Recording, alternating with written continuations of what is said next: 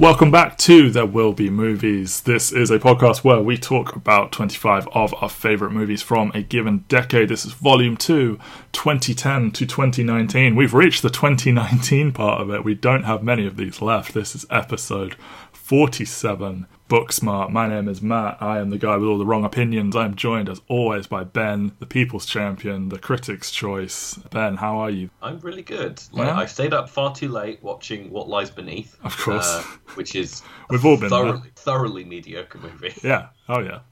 Big time.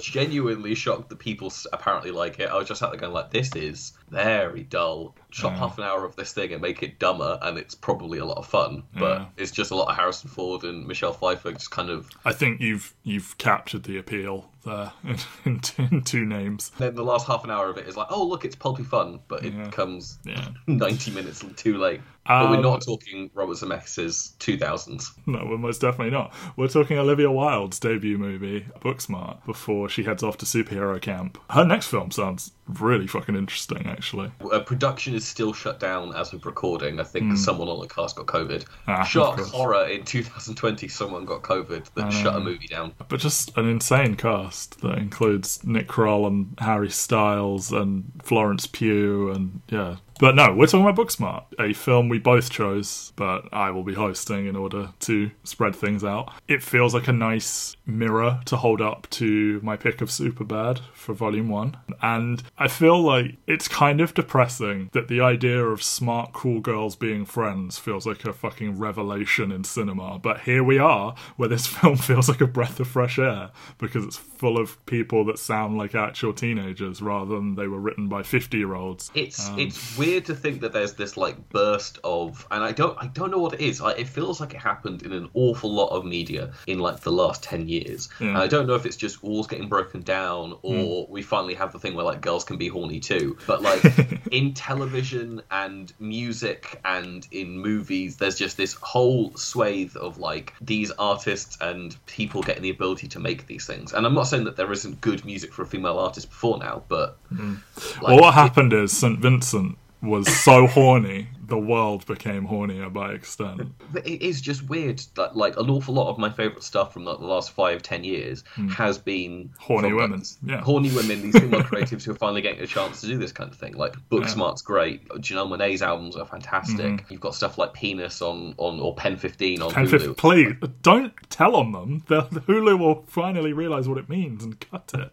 Blockers Mm. is a movie I, I like a lot, but not enough to put on the list, and certainly not more than Booksmart. But like my favorite line in that movie is like when they're talking about candle, you know, which which candle is it that makes you horny? It's like all candles make me horny. Kind of. It's just like yeah, good. Let's capture this. Women are horny and love serial killers, and we're here for it. I think, I think Booksmart, the book issue, no, no, the issue with blockers in comparison to this, Hmm. I feel, is that it has the Superbad issue as well, where it feels obligated to include The adults the adults. Yeah, who are worse than I think Seth Rogen and Bill Hader are in Superbad. But Yeah, and um, obviously that's where the star power comes from. exactly, and that's why it makes like seventy million extra dollars compared to this. Because look, we got fucking John Cena and Ike Barinholtz and Leslie Mann, and you know they're all perfectly fine. But that feels like the far more generic comedy part of the movie compared to these three revelatory actresses, particularly. um Fuck's sake. Oh, Geraldine Vish- No, go on. Geraldine this one I Viswanathan. yes, her. She feels like she is somebody to watch for the future for me personally. She is the leader of the Broken Hearts Gallery, which I've heard is Hmm. a perfectly fun little rom com from this year that I think ran in cinemas for a week. They were open over here. But you know, the the story of of this movie is unfortunately, despite just absolutely everybody that's seen it falling over backwards to sing its praises, nobody fucking saw it. You've got J.J. Abrams basically saying this is emblematic of you know we want to protect small cinema, but then nobody puts their money where their mouth is, and it's like, what chance does a movie that isn't about superheroes have? I mean, we've talked about this a little bit. Like, you know, horror has a chance, obviously, but it feels like you've got to be one of those two, or you're just going to be an A24 direct to streaming thing. I mean, it's still a profitable movie on a budget of six million. It made 25, but it's depressing that not more people saw it because it's just delightful. Yeah, I think this is this is very much the case of it's hard to promote something with people that no one knows, and as great as Caitlin Dever and Beanie Feldstein are, hmm. They're not huge box office draws. I think everyone kind of expected this to do better, but it is But opening this- in that window of like post Avengers. But I'm sorry, but Michael Cera and Jonah Hill, ironically, Jonah, I, I did not know that his real last name is Feldstein. They were not names, and everyone flooded to see Superbad. And they didn't put Seth Rogen and Bill Hader on the poster. And Bill Hader wasn't at the point where everyone was like, oh, let's go see the latest Bill Hader movie. But Judd Apatow was. I know, but like, I guess And they just put like knocked up all over the poster, didn't they? Like, like it's it's from the producers of Knocked Up and Forty Year Old Virgin. Yeah. And it's just such a enough. shame because I mean, you know, I know I was the person that put Superbad on the list, and I clearly like it more than you. And I, I'm not trying to trash Superbad, but like, where is this movie's Superbad moment? This groundswell because Superbad was like a word of mouth phenomenon as well. Like everyone was like, "Oh, you got to see Superbad." Like that had legs, and this, you and I, obviously enthusiastic about it, and probably told lots of people to go see it, but it just didn't translate, and I don't get it because it's so good. It's the same as Superbad, or you know, we don't cover a lot of comedies on this podcast because comedy's quite hard to talk about because you're just sort of listing jokes and like I don't necessarily find this that funny anymore but I still think it's just super good like on every other level The one thing holding this back, or like the biggest thing holding it back, is it doesn't have that McLovin like hook in the trailer because I feel like that's something that su- like Superbad had that like in an era where we do not have catchphrases, where like the last big catchphrase. From a movie is probably my wife from hmm. Borat. Like 14 years ago is the last time that a movie actually probably permeate, permeated culture with like a mimetic phrase. McLovin is the closest that the Apatow movies have ever gotten to that kind of Yeah. and and and because of that it like there, there's something you're able to talk about with your friends whereas this movie there isn't exactly like that quotable line there isn't that it's just how good was this? And hell even when i'm talking about it i go like jesus christ the scene at the pool or the scene after the swimming in the pool is fucking incredible. And it's like oh look the least funny scene in the movie is like something that they absolutely fucking nail in a way that Superbad just doesn't. Like the emotion in Superbad is very much like bros being bros, whereas Yeah. the emotion in Booksmart feels like incredibly well emotionally calibrated to figure out like exactly this kind of tension of post high school well yeah, I, feelings and yeah I feel Judd Apatow has no interest in being a like artistic auteur or anything you know like he is a he knows comedy obviously like he ran one of the greatest comedy shows ever but like he is basically just the camera exists to deliver the comedy whereas I feel Olivia Wilde actually has shown incredible promise as like an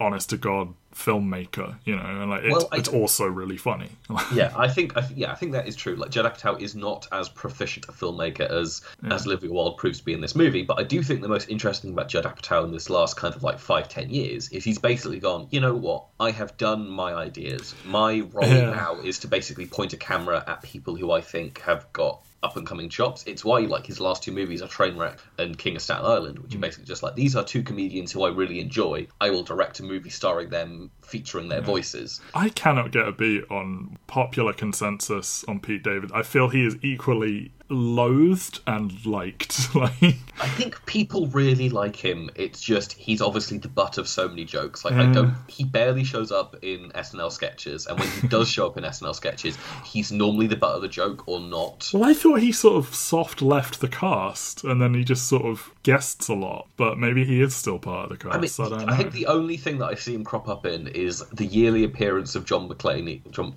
of John, John Mulaney now, yeah. when well, like they're friends, is so Yeah, and but like he's one of the two guys that's obviously like who talks to John Mulaney before they go off onto their like seventeen musical medley that they go off on into Right. like that big sketch. yeah. Anyway, this is our Saturday Night Live podcast. Most of it's terrible. There you go. I summed it up. Jim Carrey's Joe Biden impersonation is terrible. Yes. Just let's do this now. Absolutely awful. Yes. Don't understand why they've got Jim Carrey. I really hope Jim Carrey doesn't spend the next four years doing SNL. Well, how many times did Baldwin play Trump? Thirty or like it, it was literally like he would show up every other episode at points. Yeah, well, I'd say less than that, but more than you're hoping for.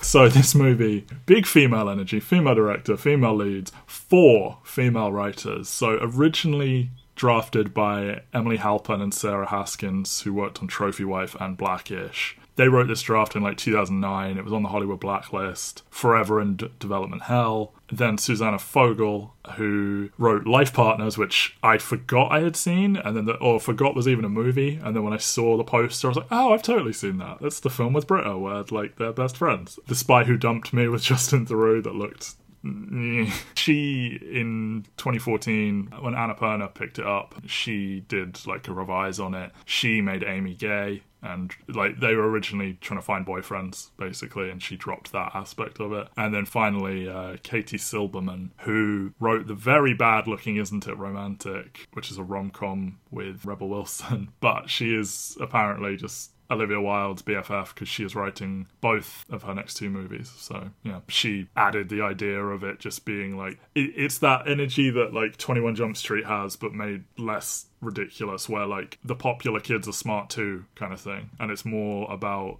oh we did high school wrong kind of thing. Like that that was her. So it goes through these four writers and obviously olivia wilde adds some stuff to it too but they never credit directors for writing movies because then it just gets messy. But yeah and that helps a lot i think having all this female energy on this movie. And then alison williams does alison williams things and puts together a phenomenal cast we will talk about the movie in a moment, but Benjamin, this box office titan, how did it do in the UK for its opening weekend? Genuinely don't know. I think the interesting wrinkle about this movie is that it opens up on a Monday in the UK. Mm.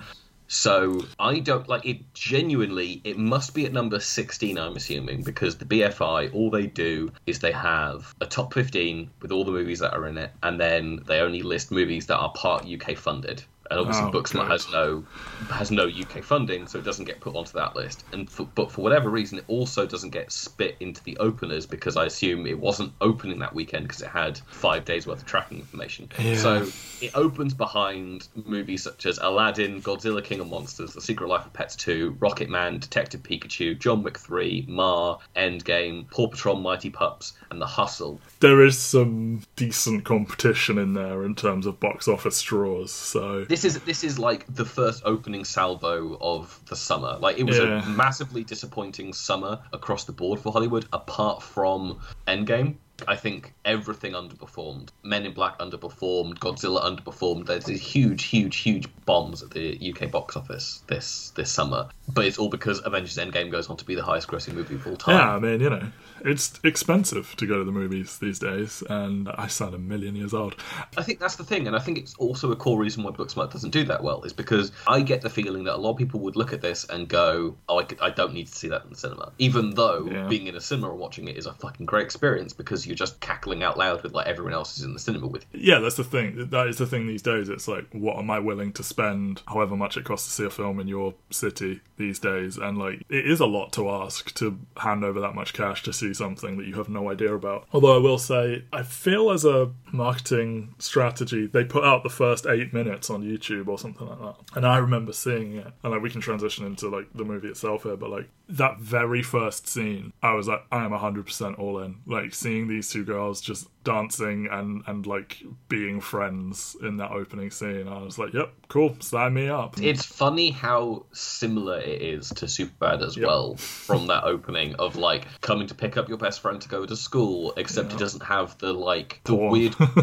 it doesn't have the porn or the weird gross horniness of of Jonah Hill's character going like, I want to buy a I want to buy a porn subscription, and also your mum is hot. well that's it's- dudes not being able to communicate so they just rag on each other constantly so Oh sure, and it's just it's it's nice to have this contrast of like these two fully supporting each other and them just kind of like doing awkward robot dance and like I've missed you so much since I last saw you, like being very open with their emotions Yeah, yeah, from yeah. this like opening moment. Well, that's what I was Um, saying at the beginning. Like, it, it's so weird that people just being friends feels like a, a a thing that cinema hasn't really done before, kind of thing. But like, this movie is just a fucking love story or a breakup movie about two friends. It's basically what I sing the praises of those final ten minutes of Superbad about, but made into like a whole film, and it does it better. So, like, yeah, it's just really nice seeing these two, like Caitlin Dever and Beanie Feldstein, like at Olivia Wilde's suggestion, they lived together for 10 weeks to build chemistry and like so much of this is just coming from their own natural rapport and they were invited to rewrite their dialogue if any of it didn't feel authentic and Katie Silberman was like doing rewrites on the set and like she said that she was able to particularly find um, Beanie Feldstein's voice once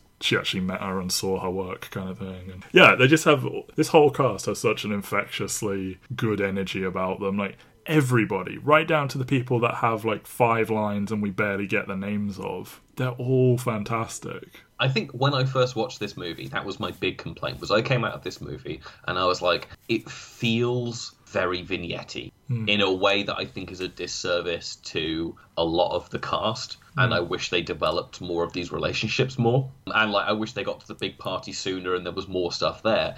But like, I've watched this movie three times now, and I'm like, oh, I'm dumb. Like, this, this movie gets like everything it needs to do out of the way. I was trying to find something to not like about it, but this movie is actually incredibly smart, incredibly economical. Yeah. The only thing again is like, I wish there was a little bit less of the adults. I wish there wasn't so much of like each interstitial in between each party. Even then, like I'm like, no, no, no, this movie is is fucking great. Like the stuff that it's doing is is so much more impressive than I gave it credit for the first time I saw it. Even if I did have a great time, it hasn't moved anywhere in my like yearly rankings for 2019. It's just it's gone up a half star because I'm like I'm grossly underserving like how good this movie is and how intelligent and and like the way it deploys its cast. Like this is an incredibly effective deployment of such a huge ensemble cast. It's insane. whilst- Like right down to like Theo and Tanner and Nick. Well, I guess Nick is like you know the object of Molly's affections, but like he barely has any lines. Still so well cast. Um, You know, just the dumbass frat boys at the parties are great, and AAA has some of the best lines in the movie. like, and I'm gonna call her that because they call the character that in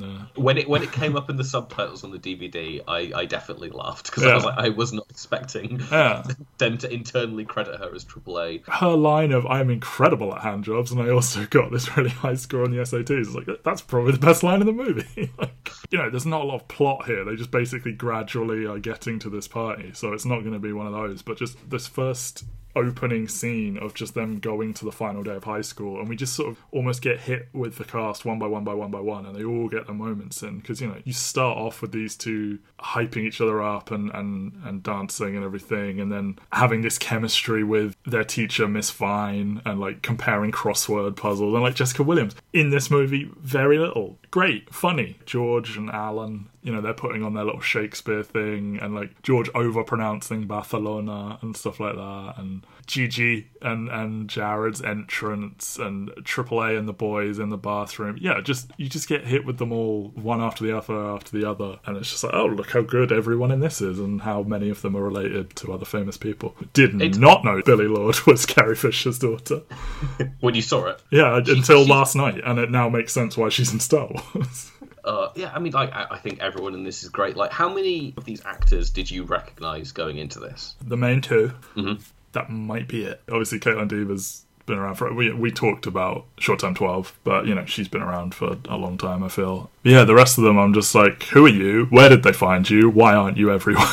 Yeah, I think it's interesting. I think an awful lot of them are actually musical theatre people. Like, I know That would Noah Galvin sense. has done a stint on Dear Evan Hansen as Evan Hansen. I knew him from The Real O'Neals. Like a lot of these people are TV people or are going on to be TV people and stuff like that. Yeah, it's just it, I, all almost all of them are very early on in their careers. But I Mm-hmm. think almost everyone who you can think of that's like doing something really good in this movie is going on to do something interesting in the next couple of years, which I oh, really like. Alan was uh, Justin Bieber in Atlanta. Like, everyone is like early on in their careers, Yeah. and whilst this isn't a big starring role, they're all doing interesting things outside of this. This isn't like a one-off role in which they're not being found to do other stuff. Like Molly Gordon, who plays AAA, is going to be in Shiva Baby, which is a movie I'm very interested in seeing. With Um, uh, Rachel Sennott. yes, Yeah. they're all doing things that I'm interested in, but obviously going into it, I think the only one I knew outside of Beanie and Caitlin was Noah Galvin, and mostly because I watched three seasons of him on a TV show.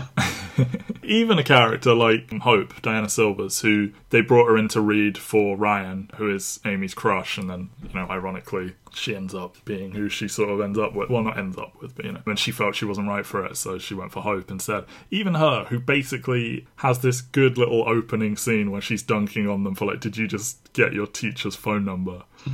and then she basically disappears until the end. But it doesn't feel like she's just appeared from nowhere because she makes that strong first impression. And like they just filled this cast up with great people. And like I was watching some of the behind the scenes stuff, and like they're talking about how you basically cast people to be my best friends, and like Molly Gordon and Billie Lourd like just best fucking friends now, apparently. I do love seeing like Caitlin Dever and Beanie like being so supportive of mm. each other on Instagram. All of that apparently comes from Beanie's the whole like I have no breath and them just sitting there just complimenting each other for five minutes. That comes from her apparently. I'm very intrigued because obviously like Beanie Feldstein's going on to do Merrily We Roll Along, which is a movie we will not see until we're like 40, which is insane. But I, yeah, again, like all, a lot of these people are like musical theatre people. I think Caitlin Dever is doing Dear Evan Hansen Yeah. as a movie at some point as well. Beanie I- is a trained dancer, I know, because I watched them choreographing the uh, incredible dance number.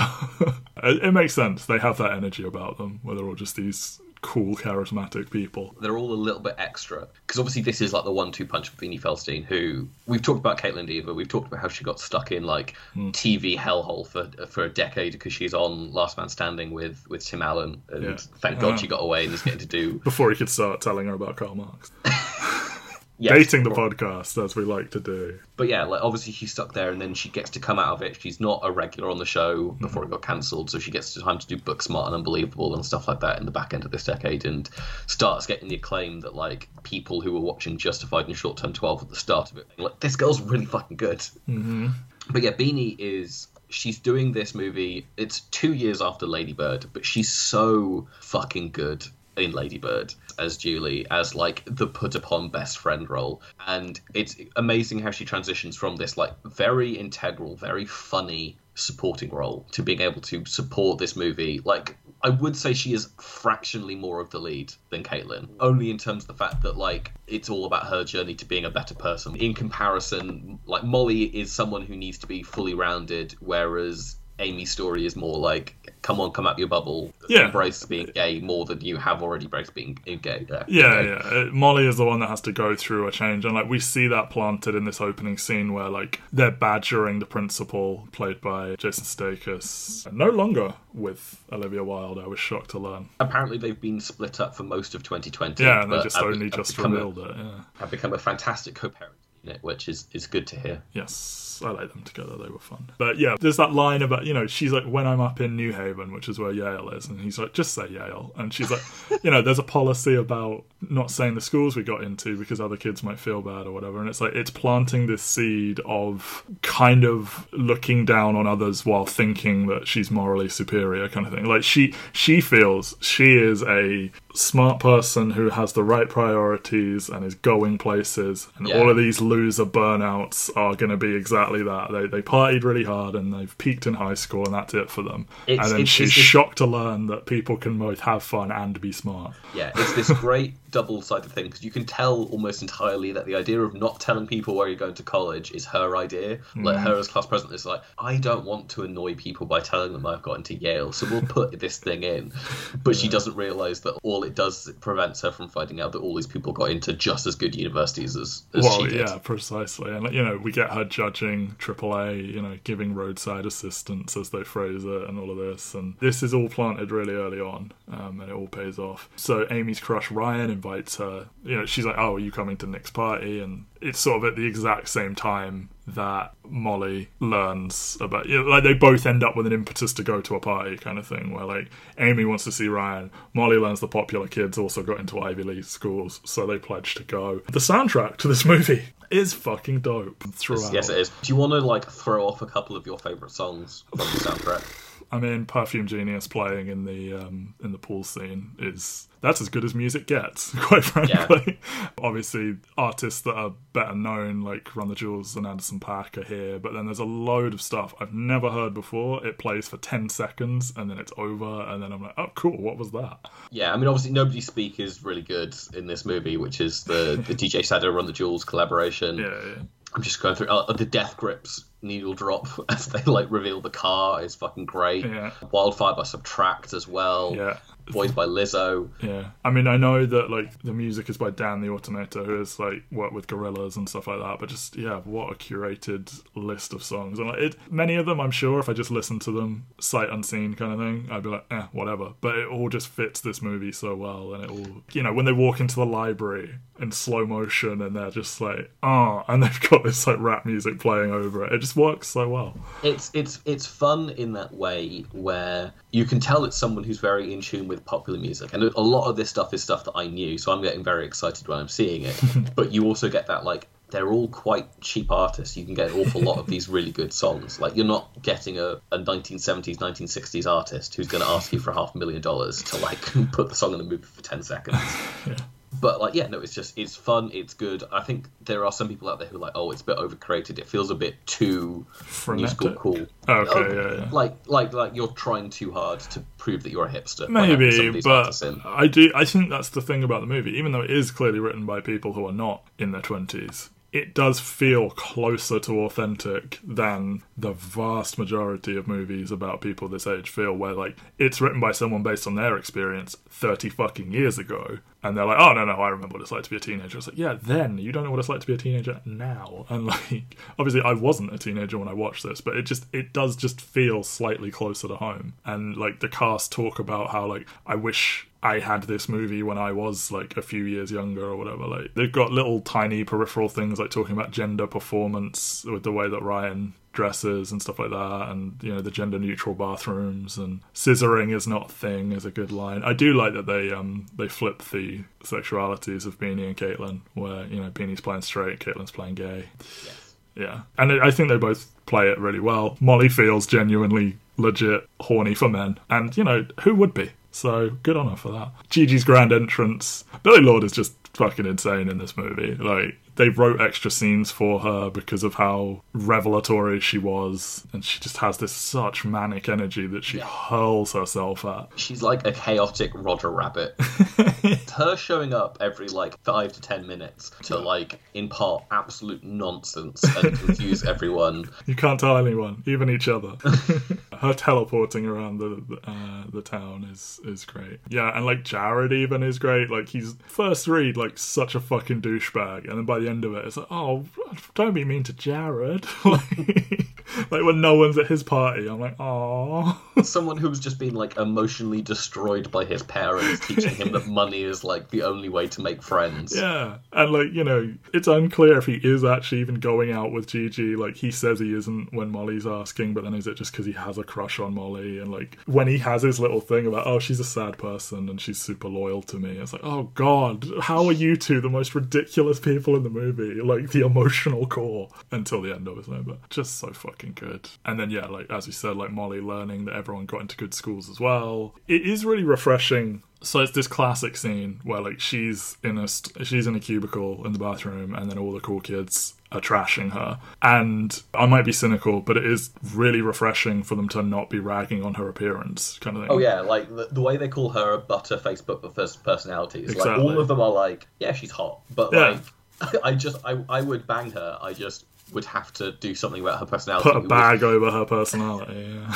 like it's it's really. It, it, I I actually said that as well, where it's like, okay, they're not taking the yeah. obvious joke, or at least they're not doing that thing that these movies do, where it's like we're gonna say that we're gonna say someone who obviously is attractive is not attractive. Exactly. Yeah. Like because she she's a really pretty person, and like you know she's not even that big, but like by Hollywood standards, she would be like right. Well, do all the fat jokes for you, kind of thing. It's really nice to not have it be that way way, and like no one in this movie is really that way. Like they're vicious, but in a much more like poignant way, kind of thing. Like towards the end, when Hope is just fucking savage towards Amy with these like little observations about her personality, and yeah, it's it's just nice. And like that line of you know, but you don't care about school, and she's like, no, we uh, we just don't only care about school, and so good. Yeah, I just I like that like two of them get into these great schools, and then Theo's not going to college; he's just going to go work for fucking Google, which isn't as good as Apple. So like Don't be don't be too jealous. and Harvard was Gigi's fifth choice. Harvard was 50. I, I think my favourite though is it is Hope, isn't it? When like Hope's just like, no, no, no, I'm not taking part in this whatever bullshit you're you're on right now. Like, I'm not engaging in anything that you're about to do. Uh, Her full on meltdown is obviously great because obviously you then get the backdrop of like the bell ringing. It's the end of the end of their time in high school. Everything erupts. There's like confetti cannons going off. They're filling condoms with water and like throwing them around the school. Caitlin Dever playing the auto harp because Caitlin Dever plays the auto harp in real life. I like that they have college, they have fake IDs. It's like we have fake college IDs to get into a 24 hour library. It's like this is a good brand of nerd, you know? and again, like it's phrased as nobody knows we're fun. It's not this typical like losers and cool kids story. It's just like we don't share this side of ourselves with anyone with anyone except each other kind of thing. And like it will play out that all of them do like them. They just think they're like overly stick in the muddish kind of thing. And like Yeah, and I, it, it's that thing where like when they finally get to the parties, no one is sad to have them there. yeah, it's just- not like oh the like, losers have arrived. And Yeah, like like Tanner like- is like, Oh my god, you guys came. wow, if you guys had done this sooner, we'd actually would have like Yeah. realized, got to know you and like spent time with you. What they found is they found this incredible like soulmate relationship between the two of them, Yeah. and basically just burrow down into that relationship at the cost of everything else around them. Yeah. And the movie doesn't disparage them for having this relationship between the two of them, but also it's okay, but like this isn't what high school's supposed to be about, and maybe you could argue that this is an incredibly idolized like yeah I was gonna say like uh, it, it is nice that they're all like positive to each other, but then that was also probably unrealistic in that no matter what everyone is like, they will find reasons to like have like faction wars and bully certain people and like you know the cool kids actually being really nice is probably a little bit too much but it feels like this has been a movement like you know it, it's deployed more for comedy in jump street but you know when they're trying to fit in and be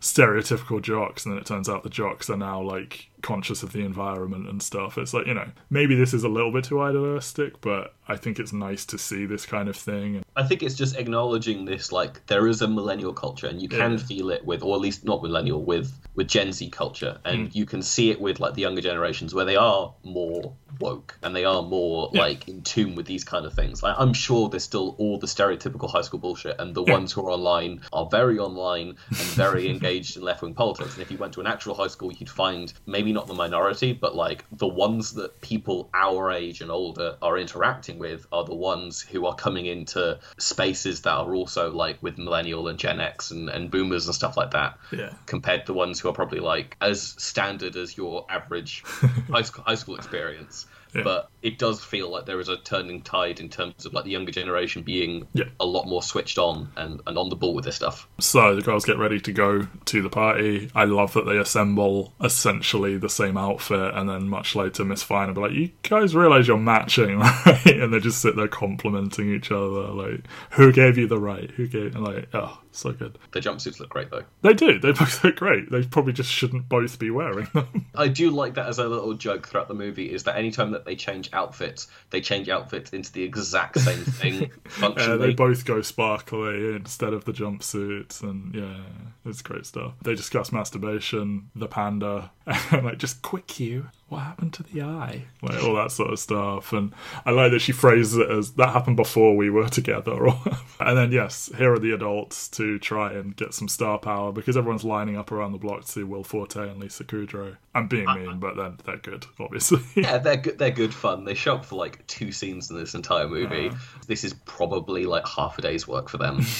They have this enormously impressive platter they've pr- slaved over for them. We get the jokes with the panda later, obviously. I mean, there is this thing of like, you know, it is her like last night in America kind of thing, or one of her last nights in America, and she is actually going to go spend all of her time with Molly instead, and like Molly drives her to the airport and all of this sort of stuff. And it's like, you know, I'm sure she spent some time with her parents and everything, but I mean, it makes sense why her parents would think that they're boning.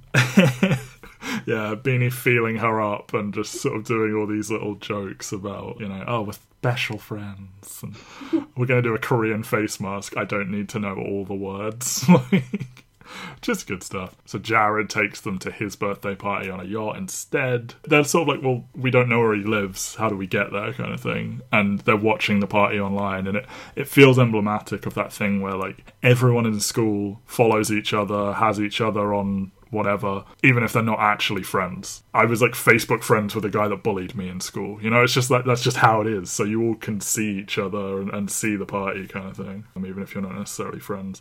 Obviously, he picks them up in the car and The fucking like he's like, let's put some tunes on, and then it comes up with like lean in.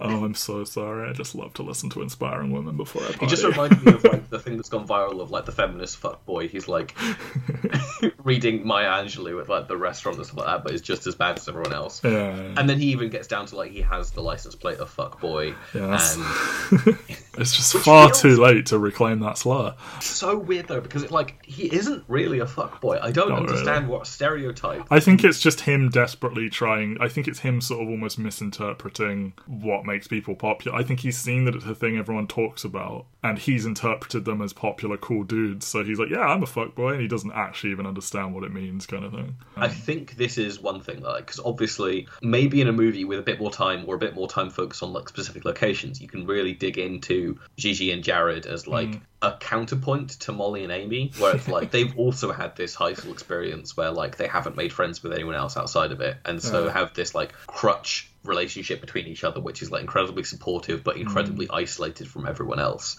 But the thing is, you also have Gigi being chaotic Roger Rabbit jumping around the entire movie, and everyone being like, "Oh, look, Gigi's here! Like, this is great! Like, we like Gigi." And I like that they think they've gotten high by accident when her this powder in a tin box goes all over them, and then they think, "Oh fuck, we're covered in cocaine." And it's like, no, this is vitamins. And then at the party, she gives her a she gives them strawberries, which we later find out were like dipped in ayahuasca or whatever. Can we just talk about how tragic this Oh, entire party I is? can't, Ben. It's so sad. He's such a good boy, and nobody's at his party, and there's iPads. And uh, I, I literally put a frowny face emoji in my notes about this party. It's the fact that they go in and it's completely empty, Yeah. and there are more people doing wait service than there are guests. Yeah, I mean, I didn't really experience this when I worked with you, but in the place I worked just before you that closed down shortly after I left, there were times where there were more staff than customers, and I was just like, this is sad. But yeah, this is much worse because this is fucking party. Like, This, yeah, this is a party. These are people being hired to be there. They're not doing anything. Like this is a bad night for them, and all they're thinking is, "Jesus Christ, this kid must be unpopular." and that they're just swat, you know, like Molly is offered like four different hors d'oeuvres kind of thing. She's like, Jesus fucking Christ. Amy talking about how Gigi's trying to get her to get high. And she's like, I think it would be good for you. And she's like, Yeah, I just got, I accident, I ate like a pot brownie in Amsterdam and I just got really sad about the fact my mum's going to die one day. And like, again, that feels like a thing that, you know, not every kid does drugs and fucking loves it, you know? Like, there are people that just have a very bad time. So Billie Lourd wanted to do the dive off the side of the boat. She was fully game. She was like, Yeah, I'll jump. And they were like, The water is so dirty, you will have to wear a tampon to prevent infection. And she's like, Oh, um, maybe not. And then they get a professional cave diver in to do the jump off the side. And she's just short of being too much. In worse hands, with worse editing, maybe, slightly worse writing, it's like, oh, this character's obnoxious. But Yeah, I think there's just the right amount of her, yeah. and she shows up at just the right points throughout the movie that like it never feels overwhelming. Again, there is a world in which she is bumped up to third lead and is the equivalent of McLovin in this movie. And like, not to say that McLovin, like McLovin, obviously works better in bigger doses, Hmm. but there is a point where it's like McLovin is involved in my least favorite part of that movie, but that's more because of the police abuse element. Well, he is, I, you know, for as memeable as he became, he is the odd one out in that story. Like the heart of the story is Seth and Evan, and he's just kind of yeah, he's the catchphrase or whatever at the side. But so they keep trying to find the party at Molly's insistence. Like Amy's happy to just go home. Like, oh look, we got a story. We went out. Let's go home. She gets Malala'd. she does get Malala. Uh, Malala Yusuf. Oh god, I haven't tried to say this before. Yusuf. No, not going to try it. Um, yes, she Malala's her. Just the the friendship pact of you know you must do this, uh, and of course Molly will later not respect this when it's done back to her because Molly needs to check some stuff about herself. Their principal shows up as the Lyft driver. He feels like he's got a few too many lines in this movie, but I get it. Like, he probably worked for free because he's Olivia Wilde's husband and he wanted to be supportive. The Orcs connection going in while they're watching porn to learn the mechanics, and then him saying, Was that Cardi B? That is where it starts to feel a bit like, Was this written by somebody who's a little bit too old? Yeah, but then um, ironically, we do have Cardi B releasing a song in 2020 called Okay, fair. The Psychic that they know this is going to happen. Yeah, but it doesn't have sound effects in it. Would you be surprised No. if WAP has sound effects? no. As someone very astutely pointed out, it's a shame that 2020 has robbed us of WAP in a club experience, although it might be What too would powerful. happen? What would even happen? We'll find out eventually, but not right now. So they end up at George's murder mystery party instead because Alan gave them directions to this party instead of the other one. And I love that he is so extra that, like, on the night of the big end of high school graduation party, he throws a murder mystery party that's over by 11 so he can then get over to, like, the actual rage that's going on. And I like that his family are just in the kitchen while he's having this insane party. And like that is the thing, like all of these people like I think it is actually set in like full on LA and like all of many of them are clearly from a lot of money. So Yeah, I mean the fact that every single ha- like they go to a fucking yacht, they go to a house that's got like the the kitchen looks like something that you would expect to see like a bunch of servants walking around. I was going to say it's got big southern former plantation house energy despite being in LA. and then finally, obviously, they go to the house that like that the actual big party's at, and like there's a swimming pool and so many different rooms, and Feels like, you know, the house that David Duchovny would live in in Californication, you know. like, it feels like Bojack's house, whatever. I like that Amy actually is into her character she's assigned of this like farmer that's come into the city, and then Molly's like, "Why do I have to be barren?" Just this little character thing, and Gigi's there, and like, like, "Oh wow, this person's really good." She's like wailing about her dead husband or whatever, and then it's like, "Oh hey, it's me." And then yeah, her insane energy again, dragging them in, telling them where the party is, and she's just great.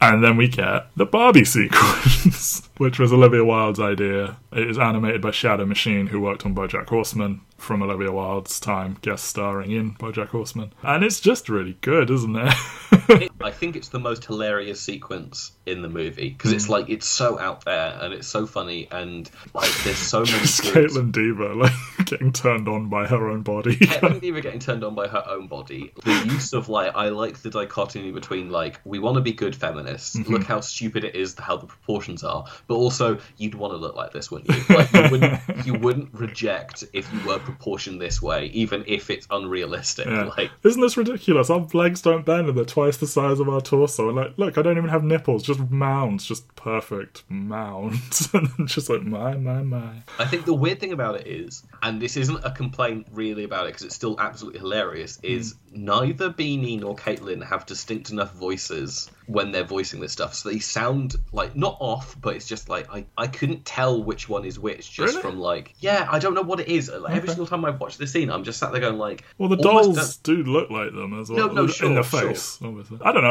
I, I thought, uh, particularly when Amy's like, you know, looking at her own vagina, like I was like, that's definitely her kind of thing.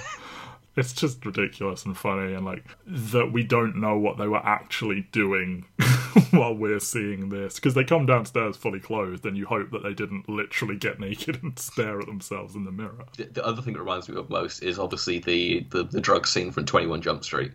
Like, There's a lot of that energy to it, but Yeah, it's just really good. And like that's again a thing where like first watch I was like in hysterics and now I'm just like this is smart. Like isn't this just a fun good movie that's well done. So Gigi in amongst her insanity casually drops that Molly has a crush on Nick, who is the dumbass vice president, student vice president, who she claims to despise. Um, and then, obviously, you know, such a cliche, she fancies him. And Amy then pledges, right, we're going to find the fucking party. We'll go do our research and find our way to this party. And there is again this sort of element of snobbery from Molly, where she's sort of like, I can't be attracted to someone like him. And it's like, all right, chill the fuck out. He's a person. When she's sort of dissing herself and Amy slaps her, and it's like, how dare you say that about my best friend? And it's like, yeah, they're just such good friends. I love them. Um, and they walk into the library, obviously, and do their research. And I like they walk into the library to do research, and then they actually just find out by looking on Twitter. And Theo punched 15 pizzas. So they just go to the pizza place and reverse trace it that way. yeah, but we get a great needle drop when they walk into the, Oh, of course. into the library. Of course, it's great. It's one of the ones I called out. What is the name of the fucker in the? Ah, Mike O'Brien. Yes, Pat the pizza guy. Yes, just critiquing their attempted like stick up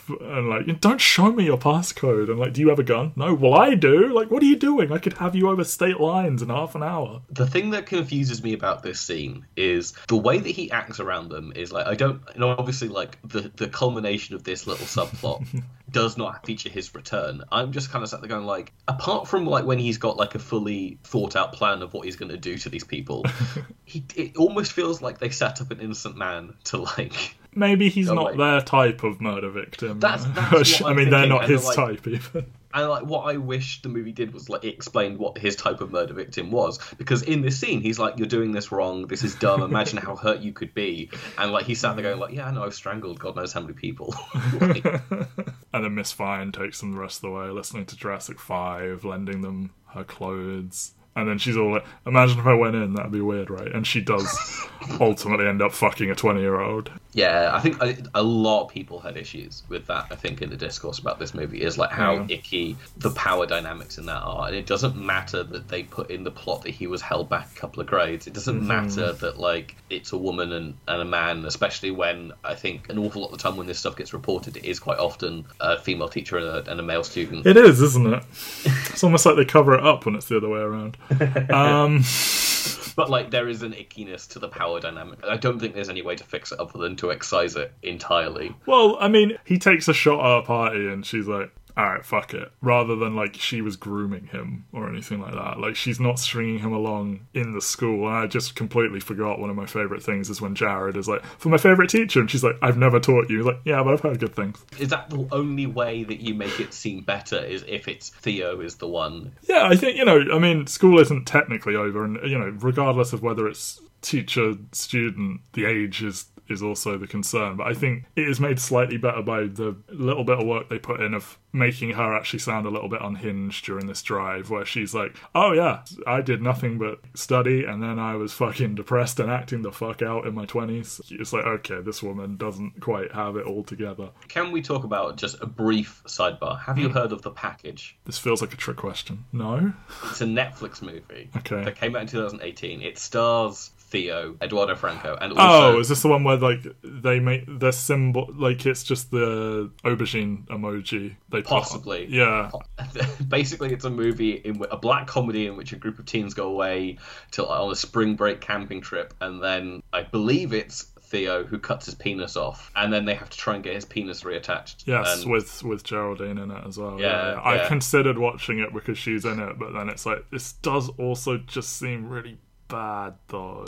just ima- like I don't understand why you'd make that movie. So they at last arrive at the party and things seem to go well. So we get the fancy dance sequence. I don't know if you've seen the extended version where they go outside and kiss, but it's delightful. I don't think I have. I'll have to look Okay. that up and see if I can It's only it. like 30 seconds longer, but they go outside and do some slightly cringier moves, and then it ends with a kiss by the pool kind of thing. They had a lot of fun choreographing that. Just a fun little sequence. As we said earlier, Tanner is like really welcoming and accommodating of them. Gigi shows up yet again out of nowhere. Miss Fine does walk in, and you know, that goes how it goes.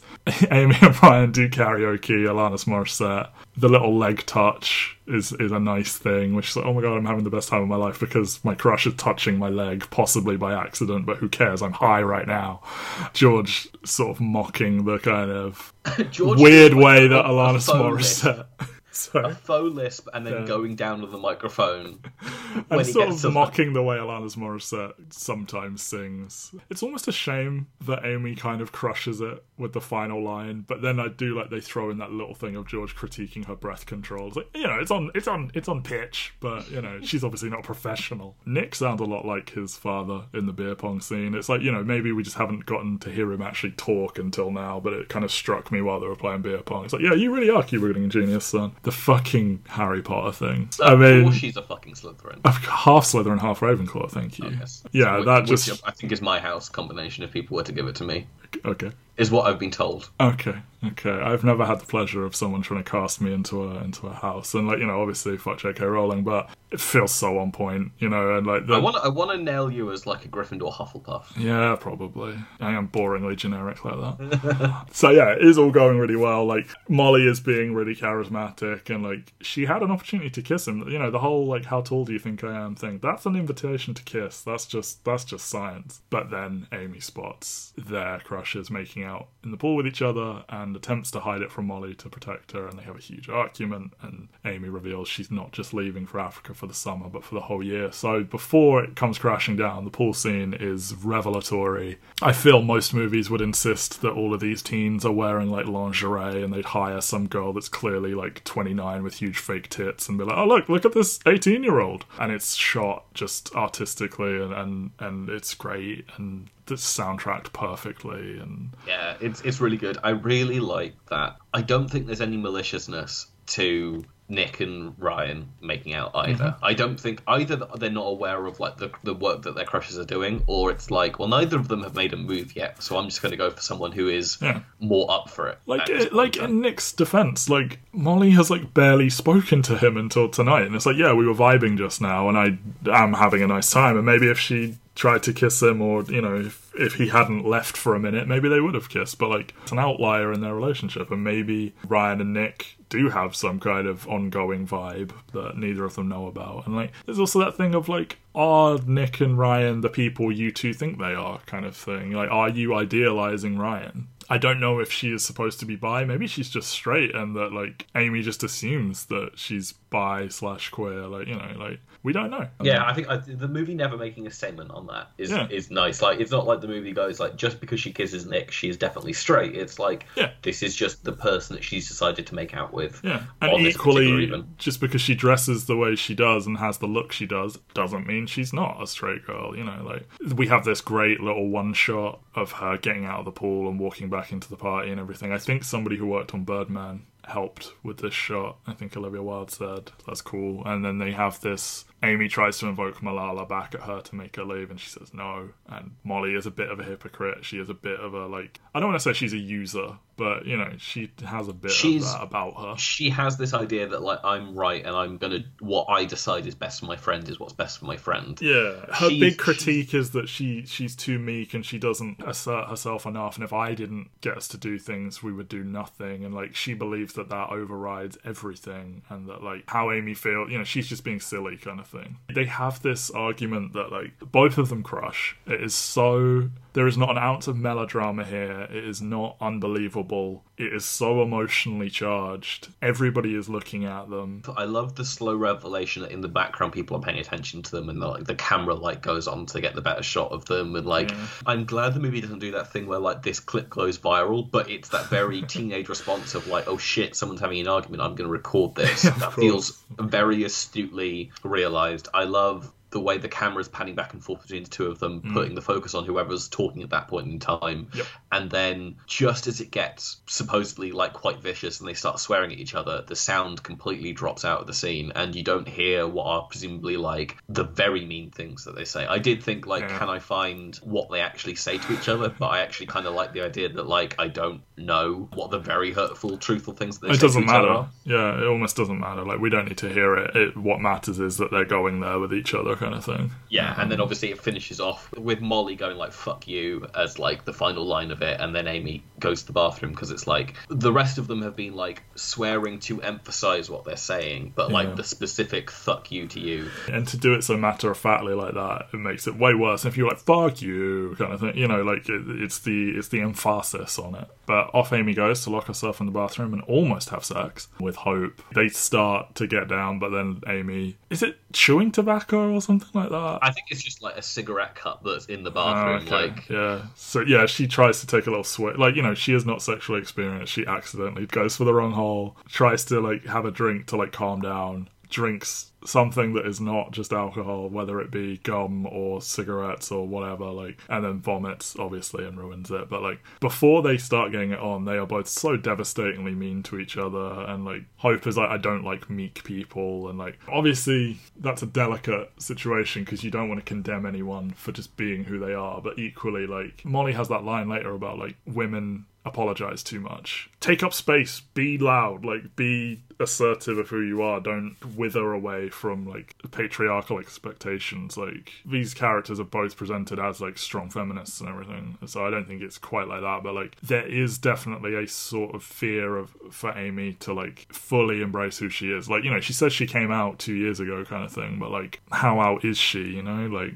I agree. Like I like that she's come out. She's obviously very open about it, but Yeah. it's almost the point of like because she has such a intense relationship with Molly. It's Yeah. like the only time it would come up would be in passing with people who she doesn't interact with all that much. Like she isn't stretching outside. She isn't dating. She isn't finding Yeah. people who might like her. Like maybe and she's she's as, like, affixed all of her affections on somebody who like she feels designed in a lab to be unobtainable for her kind of thing like it feels like a safe crush to have rather than like here's hope right in front of her who we had no indication was anything. And they seem to immediately once they get past being mean to each other and like an awkward sexual encounter seem to have way more chemistry than she does with Ryan like easily. And it's just that thing of like she hasn't allowed herself to like really I don't want to say shop around but you know.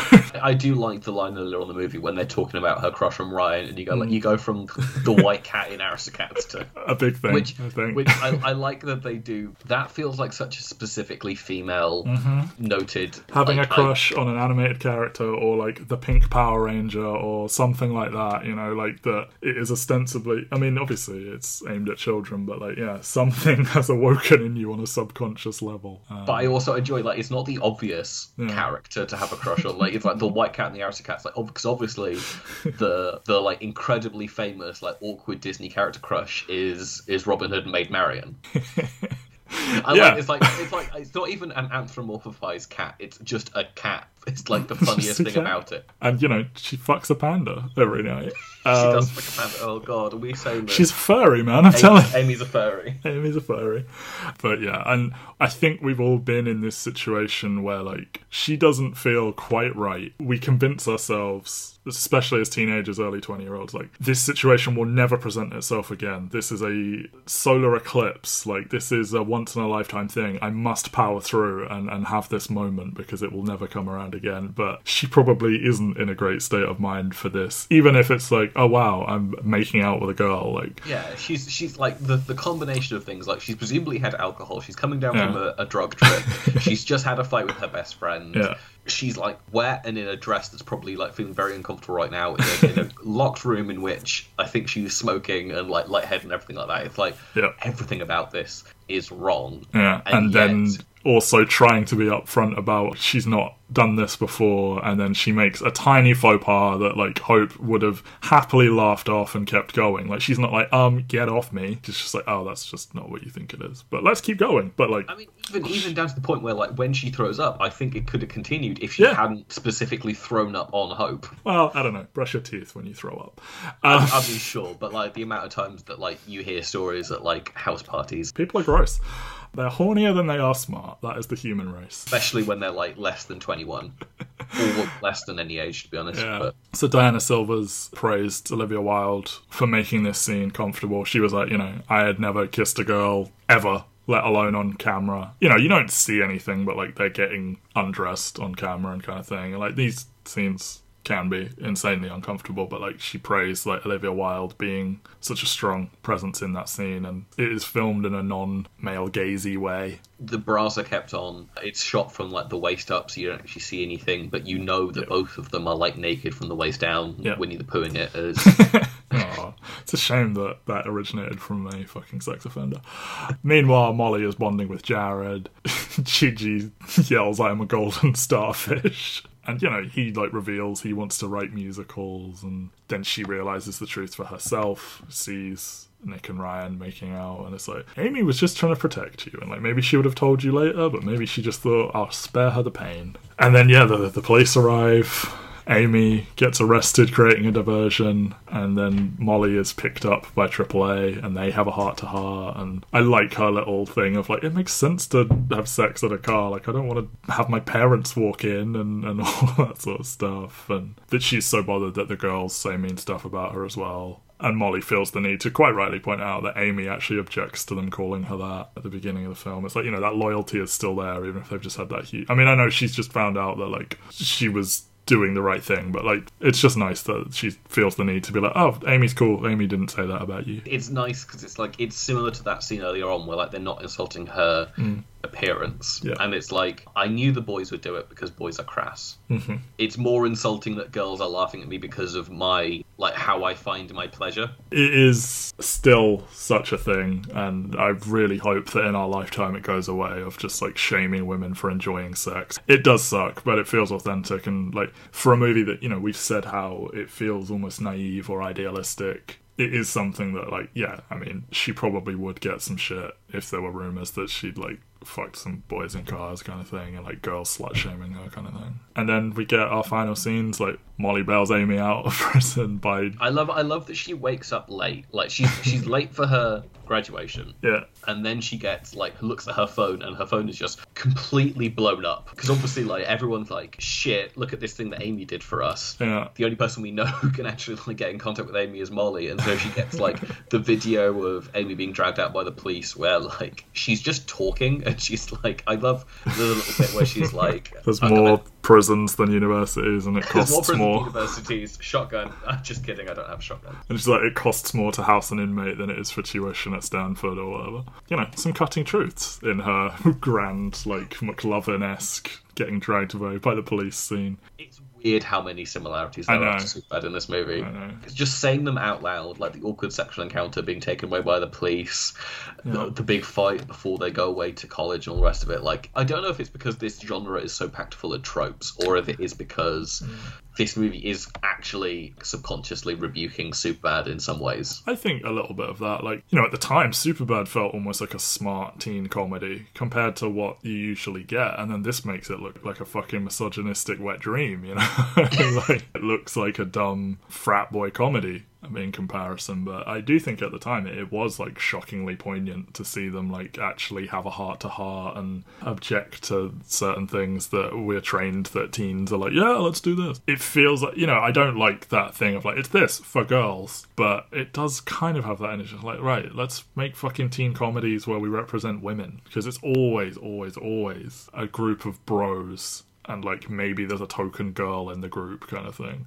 I, but I also I'm scared that that's the reason why it didn't do so well. Is I know, because and it's such a such a stereotype of like boys don't go see girl films, Mm-hmm. and I think it's because an awful lot of time when we think of girl films, it's these incredibly pandering things that are like, look, we've made a thing for girls, tee hee hee. Look, we've made the cover pink. Look, we've done like all these like Mm-hmm. gender conformative, gender binary things to like. These are the stereotypes of what a girl is and what a girl likes. And Yeah. it's like, sure, but look at all the girls who grow up to be in film criticism and the arts and stuff like that. And obviously, those things are things that get built up on because they're things you just get shown or whatever. But more often than not, you find that a lot of women who go into creative sides and women who go into these kind of things, they like the same movies that men do. It's just they wish that there were more female leads in them. And, Yeah. Well, there was that- or like they, I- at least they had a feminist voice or a, a female voice in the creative room. There was like a male film critic who claimed that women don't get Goodfellas, and he got absolutely torn apart by like women who were like, "I understand it, I like it, shut up." This idea that like male stuff is for everyone because it's great, and women stuff is in a corner and is just for girls and is bad and is lesser than, and like, oh, it's Lady Ghostbusters and oh, it's Lady Superbad, and it's like, it's- or just let's celebrate. Look, women are on the fucking screen, more than three Yeah. of them, and you're recognizing it as a majority or whatever. and it's why we've tried so hard, and obviously why we've we've struggled to include female directors, and why Yeah. there are more female directors in this miniseries than we've had in in any other miniseries so far. Yeah. Mm. Like obviously, this is only our is second. This is our second female director Yeah. series, but we've got one more coming up. Yeah, and like you know, I I feel bad about that. Of course I do. But, But I think again that is a, it's not a commentary on us not liking them because when female Well, yeah. directors come around and are good, we like them and want to want to support them. Hell, I think we might have more female-led movies on this list than yeah, than true. male-led movies potentially. Yeah, and that in itself was a fight for a long time. Where, like, I mean, it's not happening fast enough, but it is happening. Where, like, women weren't leads, women were romantic interests for men and, and male stories and stuff. And, like, you know, you are slowly getting more female writers, but then it's a male director and, and, stuff like that. And then you're starting to get more female directors. And hopefully we can reach this place again, as I said,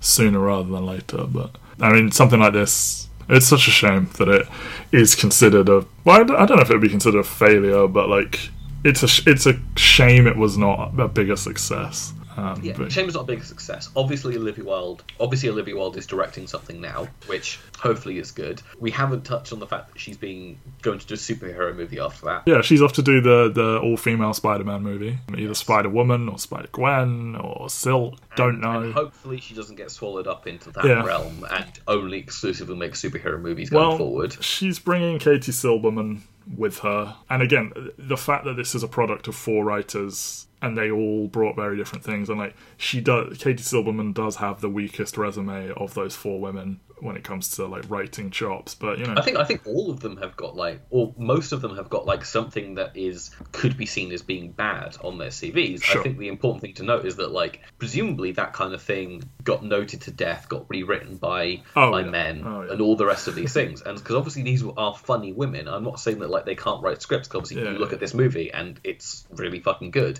But in the case of isn't it romantic? In the case of the spy who dumped me, there's obviously deeper things going on there. As I said, like I hope that we get some of the Booksmart energy going with them. You know, I hope you don't hire Olivia Wilde because you're expecting something other than this. You know, like she's a sought after name because of Booksmart now. I would imagine whatever she makes, if it succeeds, she does one more. But you know, I I- like you. I hope she doesn't just do superhero stuff. But it would be good to have more women doing superhero movies Yeah. in general. So I mean, I mean, it's like you look at this, the the people that we've covered on this podcast, and obviously Jon Favreau in the last ten years has only made one movie that isn't a CGI massive budget movie, and it's probably his his best movie of the last ten years, hmm.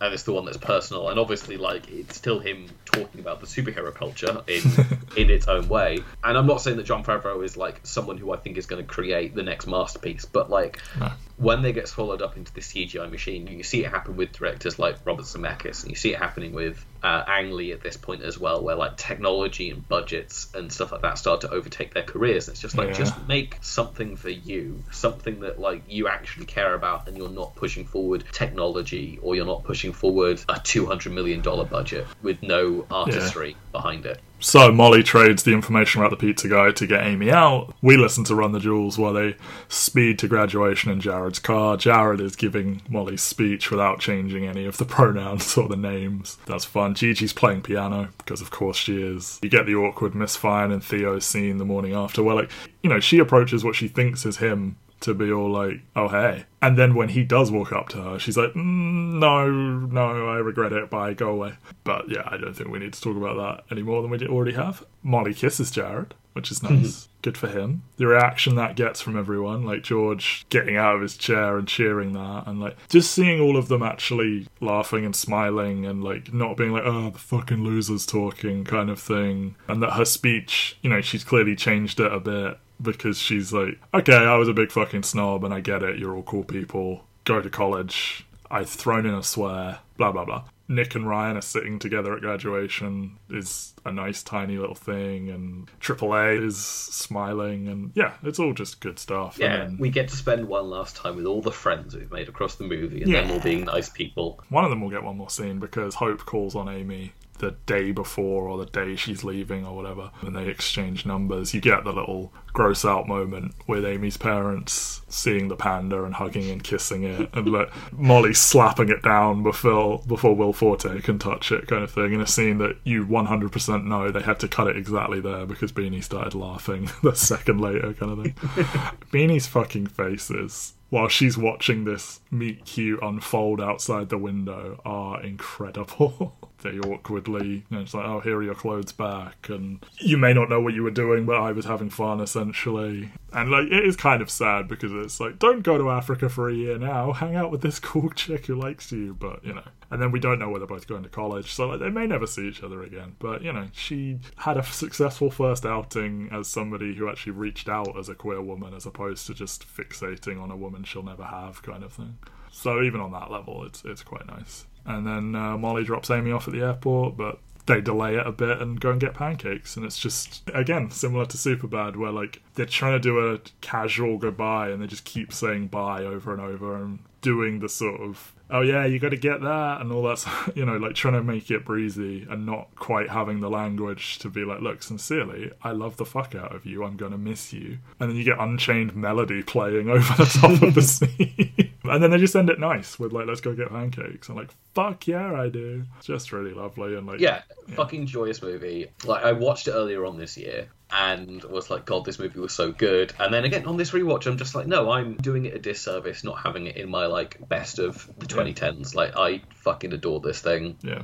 It's it, such an easy rewatch. If you if you've listened to all of this and you haven't seen it, I mean, we've kind of spoiled a lot of it for you. But please fucking watch it. It's it should be like required viewing for a lot of people and more stuff like this please and it made me so excited for olivia wilde's career kind of thing you know like not a lot of actors transition over to the other side of the camera and do make a really good go of it and you know maybe this is lightning in a bottle and her next movie kind of sucks but this is a hell of a debut. You know, having such a good cast and such a good script does a lot of lifting for you, but there is, throughout the movie, as we said, some hints at her being actually good at this kind of thing, like from the direction standpoint. And yeah, I just, I look forward to what comes next from her. And what comes next for us is Knives Out next week. Ben fought very hard to break his own rules he set up and let us talk about The Last Jedi, but I'm sorry, if you're going to be a stickler for rules and insist on all these things about no repeat directors and stuff like that, we are sticking to it. So I'm sorry you have to settle for Knives Out, but we're going to have a nice time anyway. I fucking love Knives Out. I fucking love Last Jedi, as it should be very clear from the way we've done this. I'm just sad that I haven't had a chance to talk Last Jedi on this network. Look, I'll tell you what, at some point, we're going to do a tiny mini series where we go back around and you get to talk about all the things that I have with Mike or whoever else and you haven't gotten to, and we'll just get your thoughts on everything, alright? It'll be like the Joker episode, but I like them. More Joker thoughts. Matt was a coward and he got talked down by Mike. He's very good at shouting me down. I don't know how he does it, but hey. yeah, I, I let you talk. You can you can say things. You can say the wrong things. Um, I, will, I will not comment on them. That will be next week. Knives Out, good movie. Knives Out, good movie. We'll be talking about it next week. Until then, Benjamin, can you answer for me a question as old as time? Will there be movies? There will be movies, but they will not feature such sparkly or great jumpsuits as this one did. Oh, right, we're going to do a photo op for the podcast and we're going to wear matching jumpsuits. Like will it be socially distanced so we can have like two awkward photos put together where we're in like completely different locations? yeah. All right, we're going to go organise that. Bye, everyone.